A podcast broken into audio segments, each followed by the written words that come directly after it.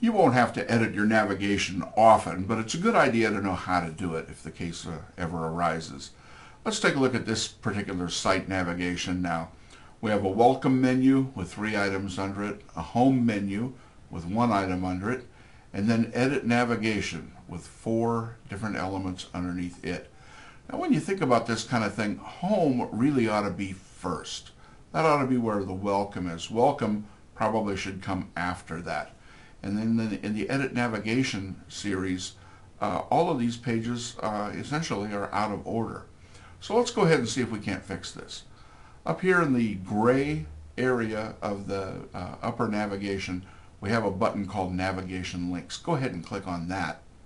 And that brings up the navigation page.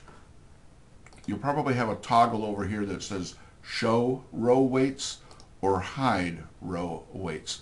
We want to show the row weights, okay? Now, as you look down the list, you see all the different pages that are associated with the site. Not every page is going to be added to your navigation.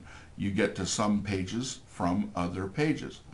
But the welcome page in particular uh, carries a weight of zero. If we look down here, the home page carries a weight of one. Heavier weights sink lower. All right, this is how to remember this. If we change the home page weight to zero and the welcome page back to one, or let's say even two, and come down here and then save our configuration. We can come back into the web page again and check our navigation.